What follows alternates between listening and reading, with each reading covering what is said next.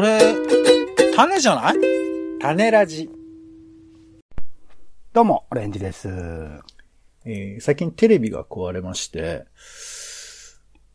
ああ、TVer 使うんかと思って、TVer の CM にちょっと、ムムムと思っております。えポンです。世の中全部種にしよう種ラジ。よろしくお願いします。よろしくお願いします。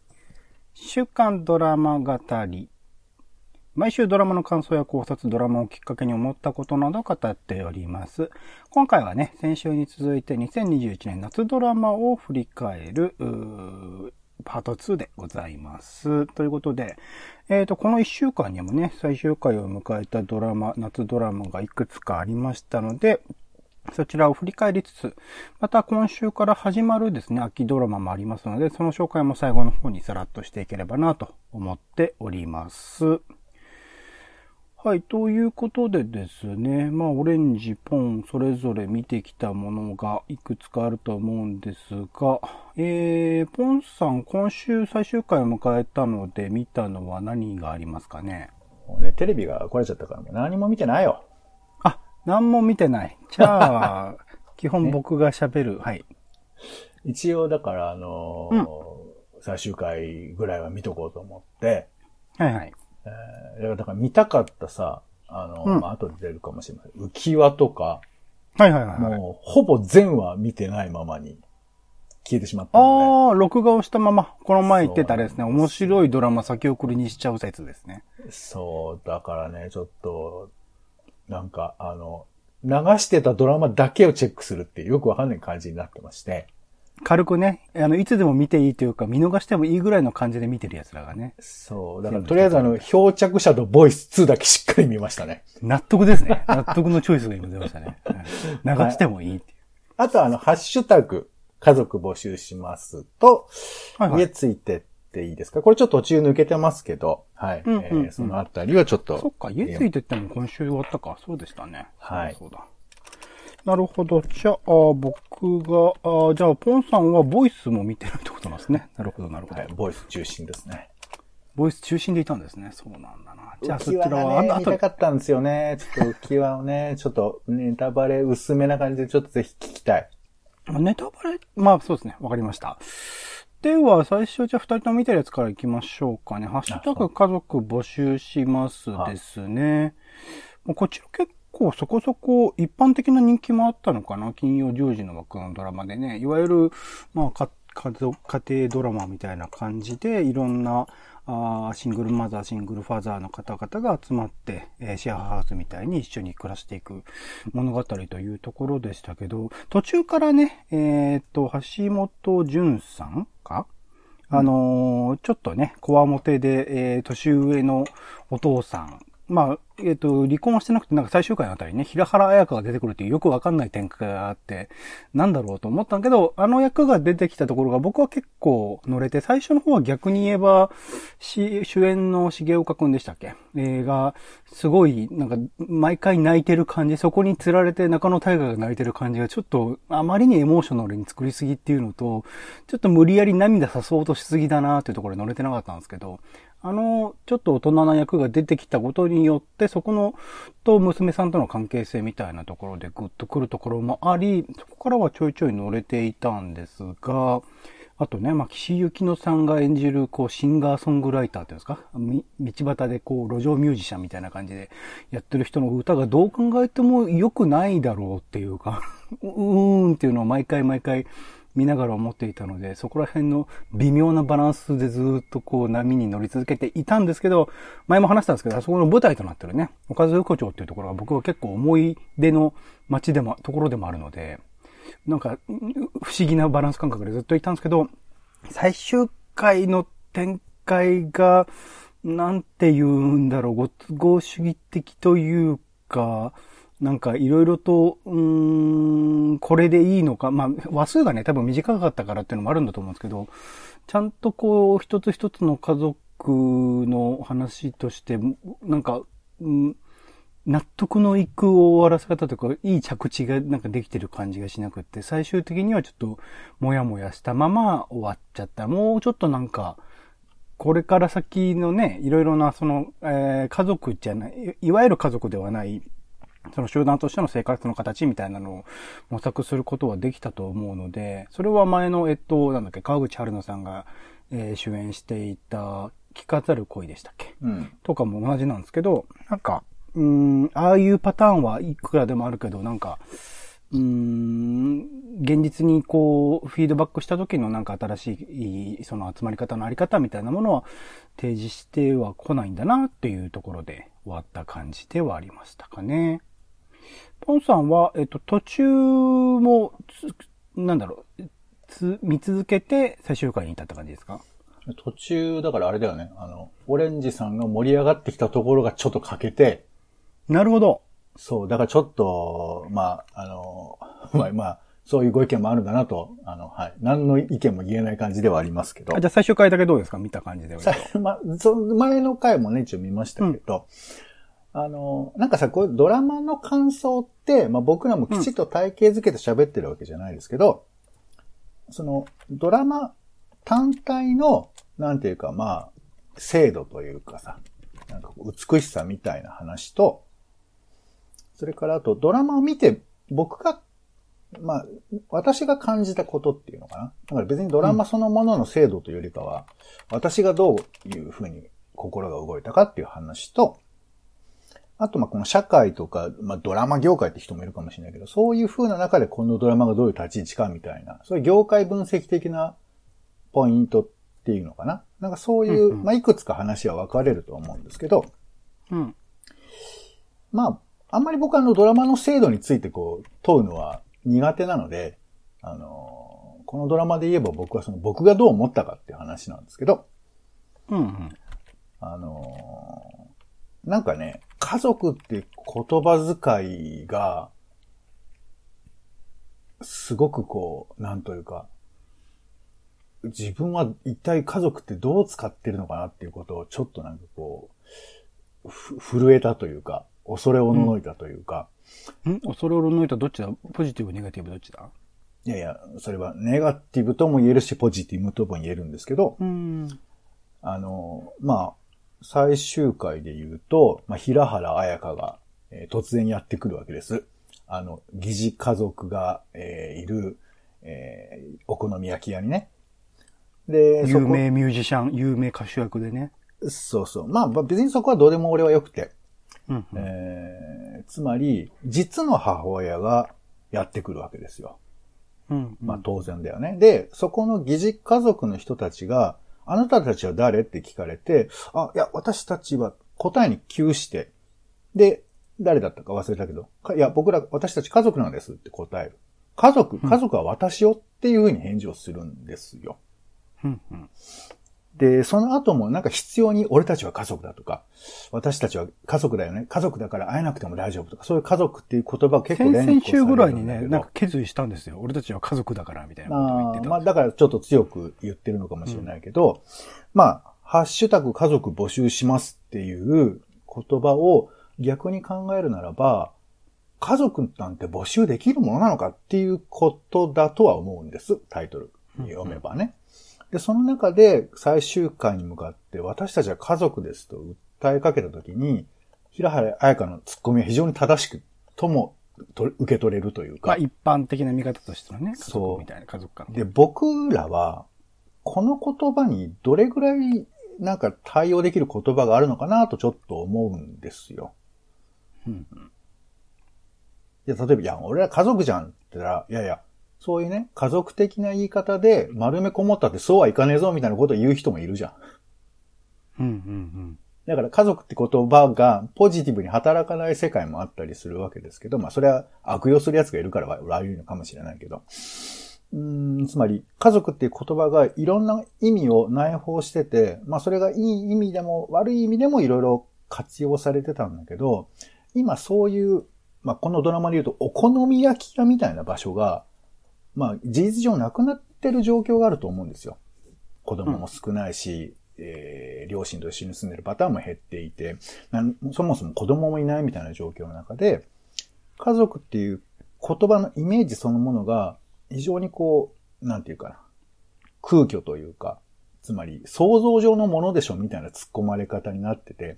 だから平原綾香の方が普通だと俺思ってたけど、でも、もっと正確に言うと、あんな突っ込みすらもももはや成り立たないのかなっていうか、家族って何なんですかって言われかねないっていうか、って思った時に、このドラマはなんかすごいやっぱこう、家族を考えなくちゃいけないし、なんかドラマだけ見てると家族ってものが存在してるかのように思ってるけど、本当に家族ってもう日本の中にあるのかなとか、少なくとも俺の中にあるのかなっていうことを僕はちょっと感じたんですよ。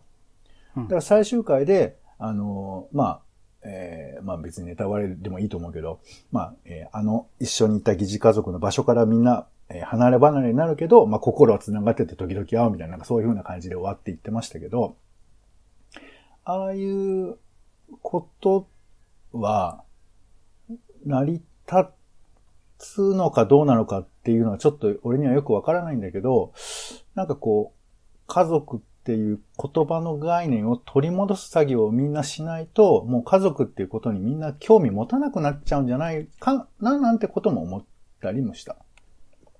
まあ、難しいですみんなっていうか、ああいう境遇にいる人はとかね。いや、境遇じゃ俺ら、自分自身がってことよ。仮に僕が結婚して子供がいて、家族というもの、うん、呼ばれるものが、戸籍上制度のあるものとしての家族がたくさん生まれたとしたときに、その事実としての家族が生まれることで家族感というのを僕らが、僕が手に入れるのか、果たして、いや、それは家族っていうのはどうやって手に入れるものなのか。じゃあ、例えば、いや、例えばオレンジさんと、えー、ポンも、まあ家族みたいなもんだって多分言うと、いやいや、そんなことないですよっていう人もいると思う。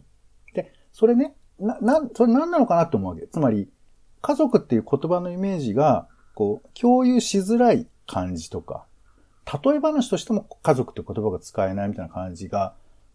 もうもはや来てるのかなって僕は思ってて、まあ、少なくとも俺はちょっと不安というか、俺が家族でしょ？家族なんだからって言うと、ちょっと気恥ずかしいっていうか、そんなことあんのかなってちょっと思っちゃう気持ちがあるなっていうことを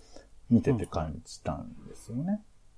んと、えっと、生まれながらにして一応家族というものはあるっていう前提において、新しく家族を作るっていうことは、必ずしも必要じゃないですよね。その後、後天的にその家族的なものを創出した時にまた家族観を考えなければいけないっていう話ですよね。うん。いや、うん、全、もともと家族だったっていう言葉はさ、それはどれぐらい意味を持つ言葉なんだろうかね。うん意味を持つというか、本義的な意味の家族っていうのはそこだとは思いますけどね。もちろんその先に。ってこと？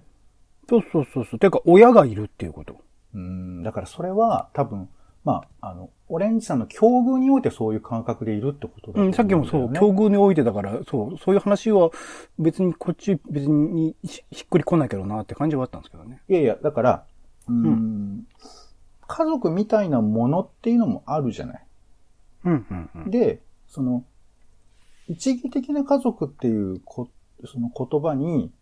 あの、縛られるような理由ってもうもはやない気もするのね。でも家族みたいなものは家族みたいなものですよね。あ、あどこう、どう捉えたとしても。そこよ。だからこ、そこだと思う。うん、俺はそこが多分、うん、まあ、ドラマ側がどう作ってるのかわかんないけど、俺はそこがすごく、うん、えー、なんていうかこう、俺の中で、まあ、なんていうか、恐れおののいたっていうか。いわゆるだって万引き家族だって疑似家族ものと言われて、家族ものとは言われないですからね。いやいや、だから、あ、うん、うんと、だからドラマ側がどう思う、あの作ってるかっていうことじゃなくて、僕が家族、疑似家、まあ家族っていう概念に対して向き合うっていうことが、難しいなってちょっと思った。難しいっていうかその、うん、あ、個人、ポンさんの個人的な話ですよね。一般化した話ではないってことですよね。まあだから、まあまあ、ここで言えばオレンジさんはそういう感覚っていうの？家族っていうものを、うん、例えば、まあ、例えば家族作れよみたいな話もあるじゃん。で、それは結婚して子供を作って、例えば家があってとかっていうことが家族なんだろうか。それ血は繋がってます。戸籍はあります。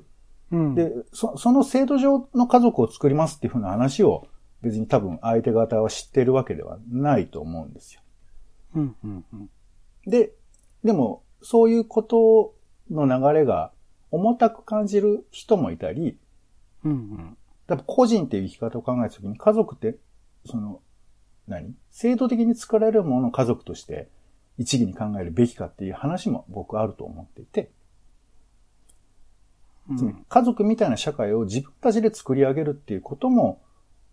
うん、むしろ家族みたいなものを作ることは全然賛成なんだけれども、それを家族というふうに固定しなきゃいけない理由がよくわからないというか、いや家族という言葉で。固定、しないとは言ってないけど、でも、大方の場合は、まあ大方、うん。僕は古いと思ってるんだけど、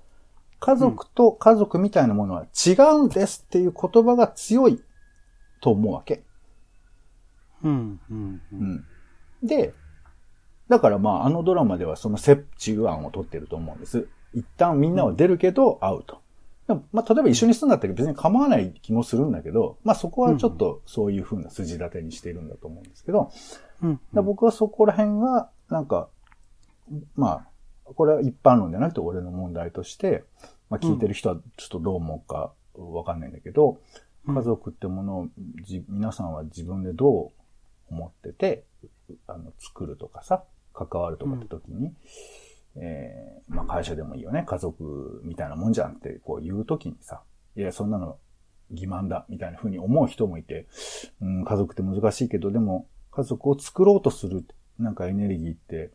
大事な気もするしなとかね、なんかそんなことをちょっと見てて思いました。このドラマでいうところの家族、彼らが考えている家族観っていうものと、一般的にこうシェアハウスとしてシングルファザー、シングルマザーたちが集まっている集団で仲良く暮らしているっていう、その見え、その違いっていうものを彼らが明確化してたかっていうと難しいとこでしたよね。うん、うん、うん、うん、うん。家族、うん。家族募集しますっていうのが、シェアハウスメイト募集します、じゃなく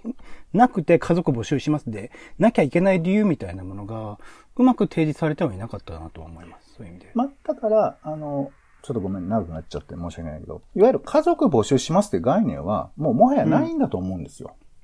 うん、うん。だから、お今、俺はずっと長々喋ったけど、そもそも家族っていう概念になりたいなと思ってないっていうか。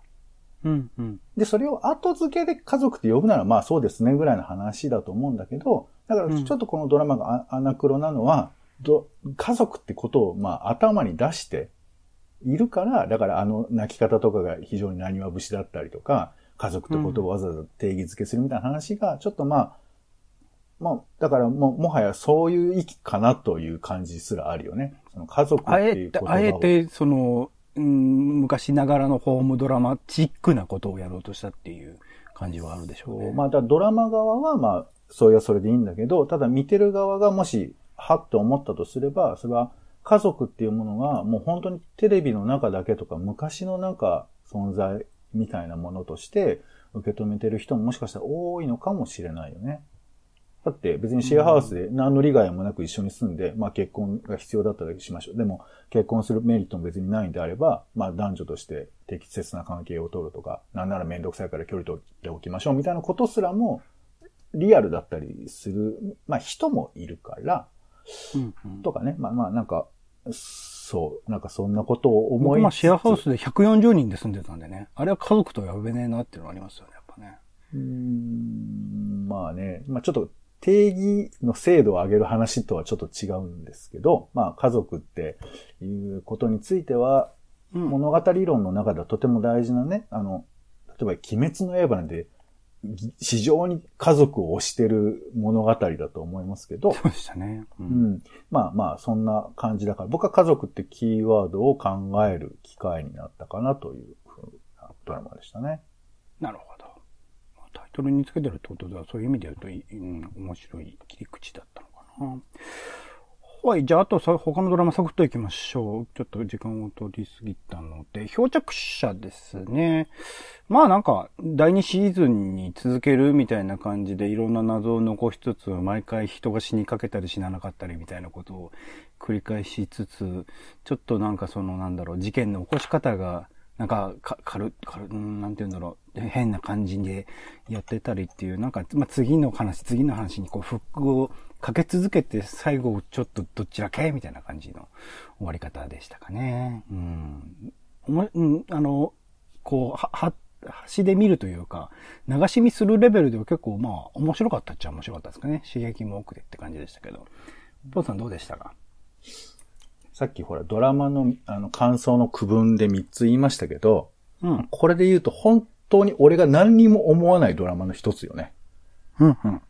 だから、こう、ドラマのなん業界的評判とかさ、このドラマのストーリー展開だとか、その、えー、ミステリー動画がどうとか、そういう話はできるけど、俺の心に何にも動きがないっていうドラマだというふうに思います。だから見てても、も見続けたんですよね、それでもね。だから何かあんのかな？だからこんなものが流行る理由が何かあるのかな？と、そういう視点でずっと見てんだけど、もうなんていうか、うん、とにかく虚しい、なんか。なん、なんだろうって思って。うん。なんだろう、ね、一応でも現実へのフィードバックと言いますかね。えっ、ー、と、現総理が亡くなって、女性総理代理が引き続くみたいなのもありましたよ。そんな形みたいな話どうでもいいでしょ。本当だから、まあ、なんごめんね、なんか、うん、わかんないけど、そういうなんか、形上リンクさせる。何の思い入れもないのでいいんです、うん、まあまあ、オレンジさんに言ってるわけじゃなくて、うん、なんか、だからとにかくもう生瀬勝久を見るだけのドラマだよね。なんか、よくわかんないけど。生瀬勝久さん入ると確かに閉まりましたね、絵としてね。不思議だなと思いました。はい。うん。ありがとうございます。まあ、パート2もね、きっとやるんでしょうというところでございます。あとは、ポンさん見てるんで言うと、家ついていっていいですか、ドラマ版。これね、まあ僕はそのバラエティ版の家ついてっていいですか、大好きな、すごく好きなあの、バラエティ番組でもあるので、それをドラマ化するというところで、なんかまあプラスアルファ、その現実、そのバラエティ版からプラスアルファで言うと、回想シーンみたいなね、ドラマの中での、その登場人物、えっ、と、取材に行った先の人の過去の話とかをドラマ仕立てでやったりするので、そこを具体的に想像させることが功を奏す場合もあれば、なんかそれは別に具現化しないで、その、頭の中だけで完結させてほしかったっていうのもあったりっていうところで悩ましいところではあったんだけど、この、えっと、撮影クルー、流星涼さんが演じている、まあ、ディレクターですかね。のドラマみたいなところ、どういう風に考えてるのか、どういう風に撮影してるのか、どういうスタンスでいるのかっていうところをちゃんと描いてくれたっていうのは、その僕自身がまたあのバラエティ番組に帰った時のその想像力のプラスアルファになってくるので、そこの部分はすごく良かったのと、あと最終回に、これ、ポンさん最終回見てましたっけ？はい。最終回について言えば、そのディレクター自身がその人の人生に大きな影響を与えるというか、まあ別れかけていたカップルが結婚する、しないみたいなところの、に、まあ人生自体にそのディレクターが介入するっていうところが、まあこれ最終回だからできることというか、他の回でこれをやってしまうと、そういうバラエティがそういう番組じゃないかっていう風になってしまうんだけど、最終回だからこそそういうところがある。で、テレ東のこういう密着系のバラエティ、前にもこの番組でもちょっと、あの、このコーナーでもあの話しましたけど、その、まあ、人生に影響、その取材先の人生に影響を与えうるっていうところの、こう、ヒリヒリした感じみたいなものは、なんか良くも悪くもではあるんですけど、あるなっていうところが、まあ、残念ながらというか申し訳ないながら面白さにもなっているっていうところにも感じるところで、そこはもちろんその後、え、与えた影響に対する責任の取り方をどう考えてるのかっていうディレクターに対してのあれはあるんだけれども、なんかそこも含めて、えー、最終回もにこのエピソードを持ってくるっていうその構成も含めて、すごく楽しめた作品でしたね。あとゲストがなんか毎回毎回その、なんて言うんだろう、えー、えー、実在の人たちをこうドラマがそれに当たっているというところでちゃんとこう考えて、その人気とかで選んでない感じとかは結構好ましかったりしましたかね。ポンさんどうでしたか？うーん。まあ、まあ、一回目の時もずっと思ったけど、やっぱその、実際のその番組を見たくなっちゃうよね。うん、うん、うん、うん。やっぱり。え、そ、その回ってことですかね？その人が使った回みたいなことそうそうそう。一応その元になってるっていう風な冒頭なんかテロップに出るので、その元になってる実際の回を見たくなっちゃうというか、チラッとだけ出るんだよね。そのタクシーかな、なんか乗るシーンで、うん。えーその本物の人の顔がちらっと出るみたいなのがありますけど、うんうん。なんか多分最終回も、あれ本当にあったんじゃないの？ある程度。あ、そう、そうですよ、確か。じ全部実在の話だと思いますよ。そう、だから、あの、介入する、あの、あれはまあ明確に介入してるわけだけど、うん。まあでもこれ、よく言われますけど、ドキュメンタリーって基本介入することが、あの、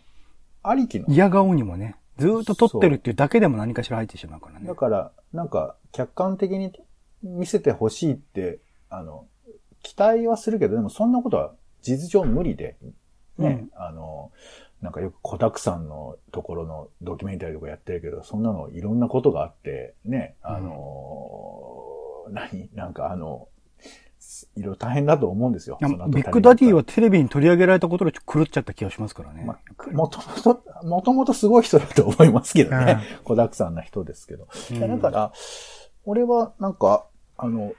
流星さんの方のドラマをどうするのかなと思ってたけど、まあ割とこう、定番な、あの、別な部署動く話があったけど、みたいなところぐらいに抑えてたので、まあその辺、うんまあまあそうかなと思いますけど、まあでもやっぱり、家ついてっていいですかね。エピソード自体が強すぎるね。とにかく、ね。強いね。しかもだからやっぱ僕らは全部現実っていう前提で見てるから、わーっていう。うん。まあ、脚色が多少あるにしても、なんかああいう形で、なかなかほら、再放送とかさ、アーカイブ化することが単純に難しいのもあったりするから、まあこうやってパッケージングにして、なんか、えー特選っていう形で、あとうん。ね、継続的に見れるっていう形に、まあ、したと言ってもいいのかなというか、うんまあまあでも本編の方が見、見たいよね。だ最終回の本編どうなってたんだって思っちゃうもんね。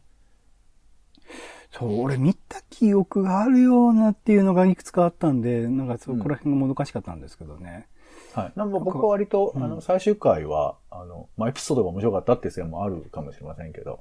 うん。よかったし。俳優も良かったですね。鈴木杏さんと、えっと、なんだっけ。。はい。あのアンナチュラルの犯人ね。忘れてた。う。うんんアンさんのあの、ね、なんかこう、飲み会上がりからの流れとかね、表情とかうん、よかったですね。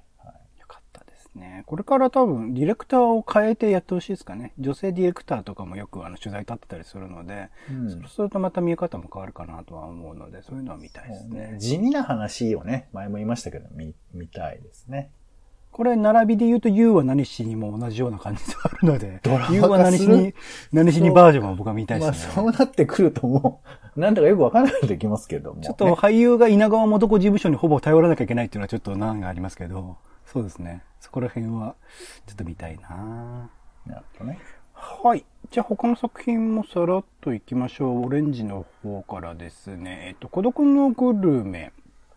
えー、あ、そっか。浮き輪先行こうかな。浮き輪ちょっと時間かかるし。浮き輪、まあでもそっか、ポンさんにネタバレしちゃいけないからな。まあその、まあ、えっ、いいのと、最初ね、えー同じ会社に勤めている上司と、おまあ部下というかね。で、関係性で上司が森山直太朗さん。で、えーその家族、夫婦と、えー部下の夫婦との間が、まあ、社宅でね、隣同士に住んでいるから、そこで、えーまあ、両方ともそのパートナーが浮気している森山直太朗は、奥さんの西田直美が、えー、門脇麦は、旦那さんの大東さんが、まあ浮気をしているというところで、その浮気をされている側同士のその心の通い方というか、まあ友達以上不倫未満というサブタイトルついてますけど、そこの関係性を描き続けるところで、本当終始そこをずっと描き続けたというか、なんか突飛なこう事件、大きな事件とか、何かしらのこう大きくこう展開が変わるみたいなことも、なく、もう純粋たるその二人の関係性をずっと描き続けているっていうドラマなのに、なんか見続けてしまうっていうか、そこの人間関係とか、その、まあもちろんね、会社の人との関係性とかいろいろ描かれたりとかして、そこの、もう半径5キロですかもうすごい狭い、まあ、社宅で会社があってっていうところの行き来のそこの関係性だけで、なんか濃密な人間関係を見れて、ずっと面白かったですね。ちょっとあの妄想シーンとかね、ファンタジーシーンをこう、そういう妄想としての演出というか、海の中で浮き輪をこう拾う描写であったりとかみたいなところもありつつですけど、今日まで現実的なところをずーっと映し取ってるだけで、これだけ見せるのは、やっぱ脚本と演出、まあもちろんキャストも含めての、なんかドラマ作りの素晴らしさみたいなことを強く僕は感じた作品でしたね。最終回までずっとそれが面白かったっていうところですかね。どんなことを思いました、自分自身としては。どんなことを思ったか。まあ、こういう関係性って確かにドラマになりにくいよねっていうか、いわゆる浮気とかだと肉体関係とかが描かれてしまったりだとか、あの、そのこじれて、まあ、殺人が起きるとかもドラマとしてはあったりするんですけど、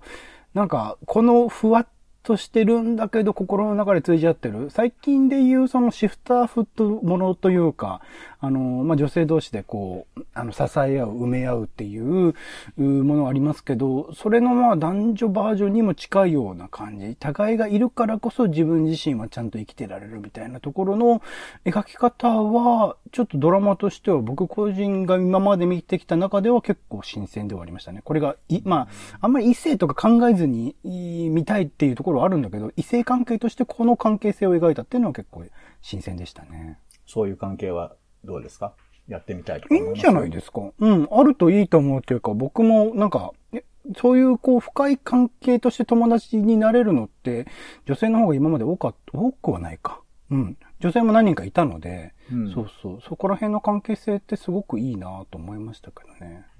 なんかね、男性と女性の関係性の難しさをなんか、最近つとに感じるから、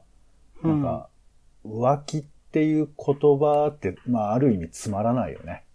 何かしら全部そこうが浮気。浮いてる気持ちっていう言葉で片付けられる。まあそういうなんかね、ネガティブな印象でしょうね。うん。そう。だからなんかね、そういう意味ではこの浮き輪っていう言葉が、なんか、ポジティブにも取れ、まあ、まあでもその危うさもね、魅力的ではあるかなと思いますけど、うん。なんか、そこを見たかった。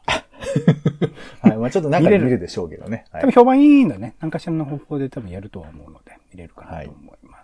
す。あとは、えっ、と、僕で言うと、孤独のグルメと茶道がね、まあ、セットで、まあ、流しでやってたので、えー、両方見て、まあ、孤独のグルメはね、いつも通りの井の頭五郎さんなんだけど、まあ、コロナ禍にちゃんと適応して、マスクをつける、マスクを外すっていうところをやってるのと、あとコロナ禍ならではの五郎さんの悩みみたいなものがちゃんと描写されてたっていうところが、うん。面白かったし、なんか最終回でね、取り上げたお店が、なんかその後一週間ぐらい休業を事前に予告してしたらしいっていう、だから、それだけその、この番組が現実にもたらす影響力というか、紹介された店に行列ができるみたいな状況っていうのが結構続いてるらしくて、そこら辺は、やっぱドラマの持つ力というか、テレビの持つ力みたいなものを感じたものでもありましたかね。これからもまあ、続けてられるでしょうし、まあ、ひねくら女のぼっち飯みたいな女性側の視点みたいな、まあ、他のいろんな視点のこういうタイプのおひ黙食ドラマというかね、一人で食べる系のドラマっていうのは見たいなとは思ってますかね。一芸よしえかわい。い。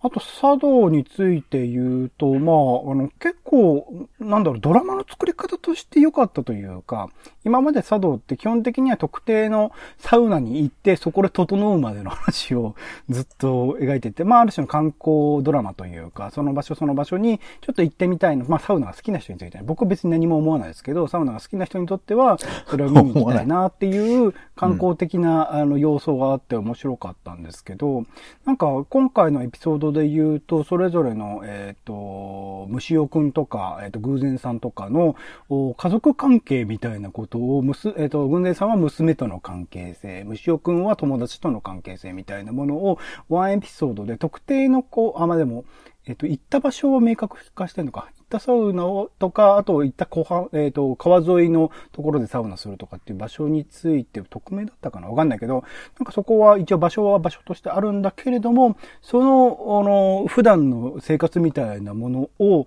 こう、描写したドラマの回が意外と良くて、うん、そこの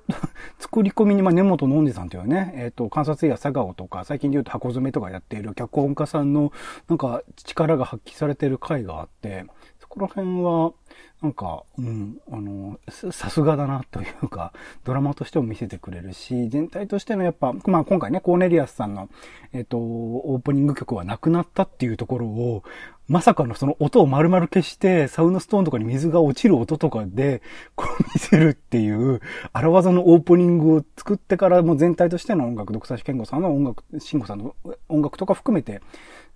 総合的なこの30分間の作り込み方がすごく好ましかったので、最後までそれで突っ走ってくれたし、またこれもね、孤独のグルメ同様次につながるんだろうなっていうところを、あのー、見せてくれた作品だったので、まあ、しかもコロナ禍をね、ちゃんと逃げずに描いたというところでも面白かったなと思っております。はい。はい、じゃあポンさん、ボイスの話だけさらっといきましょう。話する？さらっとね。あのー、まあ、あの、冒頭言いましたけど、3種類ドラマの見方があるとして、えー、うん、ストーリーが面白いとか、演出がいいとかって話とか、うん、俺がどう感じたとか、俺の方がね、うん、そして業界的にどうかっていうような話で言えば、うん、なんだろうね。いやいや、このさ、なんつうんですかね。いや、僕、最後まで見ましたから、はい。まあ、いや、あんまりこう、ね、なんつうかこう、仲間ですよ。いわば、共犯関係というか。一緒にね、戦ってきた仲間たちなんで。うん、まあ、24とかもね、見てる人ですからね、ポンさんはね。そうなの。いや、つまりさ、なんかあの、うん、俺、えっ、ー、と、特撮とかも好きだし、アクションものも割と嫌いじゃないんだと思うんですよ、僕は。うんうんうんだって時代劇なんかも今しつこく僕は見てるぐらいですから。ねもう僕はなんかその、アクションというものが、なんかこう、だって世界の映画見たりすればさ、まあハリウッドでもそうだし、なんかタイとかそういうの見てもそうだけど、なんかすごい面白かったりするじゃないですか。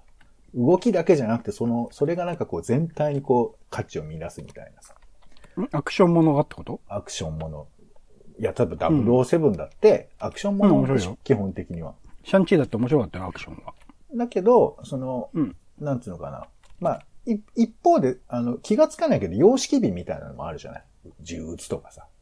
うんうんうん、その本当はどうなのかみたいなことの突っ込みのレベルでは関係ない感じなわけだけど、うん、そういう、さらっといこう。あ、ごめんね。いや、さらっといこう。うん、えーと、いや、だから、うーんと、なんだろうね、わからないけど、全然面白くなかったよ。うん、いや、なんつうの、わかんない。だ、だ、どうしたらいいんだろう？なんか、チェックはするけど、うん、な、なんなんだろうなと思って。なんでこんなに、全然、しかもひどいのよ、なんかもう、どん、人も死ぬし爆発するし、むちゃくちゃなんだけど、うん、エンターテインメントレスみたいな顔して提供してくるわけ。だけど、こういうのに全く僕が、だから、ドラマ側の問題ではなくて、俺がなんでこういうものに興味が全く持てないのかっていうのよくわからないっていうか、もっと楽しんでもいいだろうに、なん、なんなんだろうなと思って。それこそ昔の太陽に吠えろとか西部警察とかはポンある程度楽しんでるわけでしょ？まあ当時はね、た、と、と、まあ、まあ、もうドンパチやって人も死ぬわみたいなドラマじゃないですか。それとは大きく違うんですか？なんだろうね。うん、なんか警察署の中で体に爆弾巻いて、誰、うん、その、主犯格にあの吹き込まれて爆発するみたいなシーンとかあるんですよ。で、死んじゃうんだけど、うん。うん、なんかひどいなとは思うけど、な,、ん、なんだろう。なんか、ま、まあ、まあ、そうね。ちょっとね、やっぱり、ね、猟奇的な犯人が、なんか、うん、親の関係でなんか精神的に病んでみたいな話が主軸だったんですけど、うん、なんかその辺がま、まずちょっと嫌なのかもね、なんか。あいや、わからんくもないけど、ちょっとそれ適当すぎないっていうか、だから本当エンタメとして割り切ってる分にはいいけど、なんかそんなことをお前漫画じゃねえんだからって思うのにすごい真面目みたいな顔してやってくるから、うんうんうん、だからまあ、あれだな、牧陽子がものすげえ耳がいいっていう特撮ドラマだと思えば面白かったと思いますけどね。うん、特殊能力をね、持ってる人の話だと思えばね。ごめん、なんかうまくいかんかった。ごめんね。ボイスごめん。ごめん、からさ。ボイス側のね。うん。なるほど、なるほど。作りました。ありがとうございます。まあ、そんな感じで今週の最終回を迎えたドラマはどんなところかな。はい。では、えっと、秋ドラマで今週始まるもので言うと、ワウワウになっちゃいますが、宮部みゆきさんのね、ソロモンの儀式、これ映画化もされていますし、前に一回ドラマ化別でもしたかかなと思うんですけど、それの、上白石もカバンが、あ10月3日からワウワウでやります。あと、無所ボケっていうね、えー、刑務所から出てきた人の話なのかな北村幸也さん主演で、これ、まあ、あのー、関東京とかだと放送しない、テレビかなんかとかでやるのかな？しないですけど、TVer とかで見られるそうです。10月3日からですね。あと、まあ、えっ、ー、と、前の人気シリーズ、ラジエーションハウス月9ですね。こちらの第2弾が10月4日から月曜日9時から、あフジテレビでやります。あと、えっ、ー、と、ヤンキー君と白状ガールという、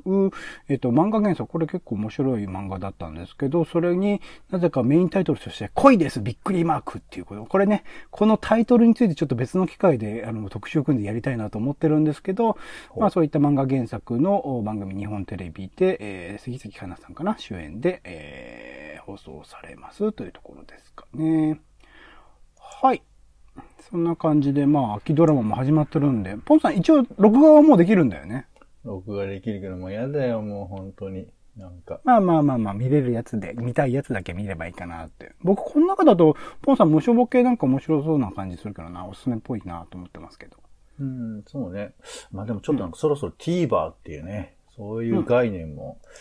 うん、いや、めんどくせえな、本当にな。無償ボケ多分 TVer でしか僕ら見れないと思うんで。そうだよね。はい、うん、はい。いいんじゃないかなと思いますんで、ちょっとチェックしていければなと思っております。はい。はい。ということで、週刊ドラマ語り、今回は2021年夏ドラマ振り返りパート2、そして秋ドラマチェックパート2ということでお送りしました。お相手はオレンジと、えー、家ついていっていいですかの最終回の旦那さんになった人の名前ですけども、尾上博之さんと。という方だそうです。36歳だそうですね。はい、えー、覚えておきたいと思います。ポンでした。種ラジまた。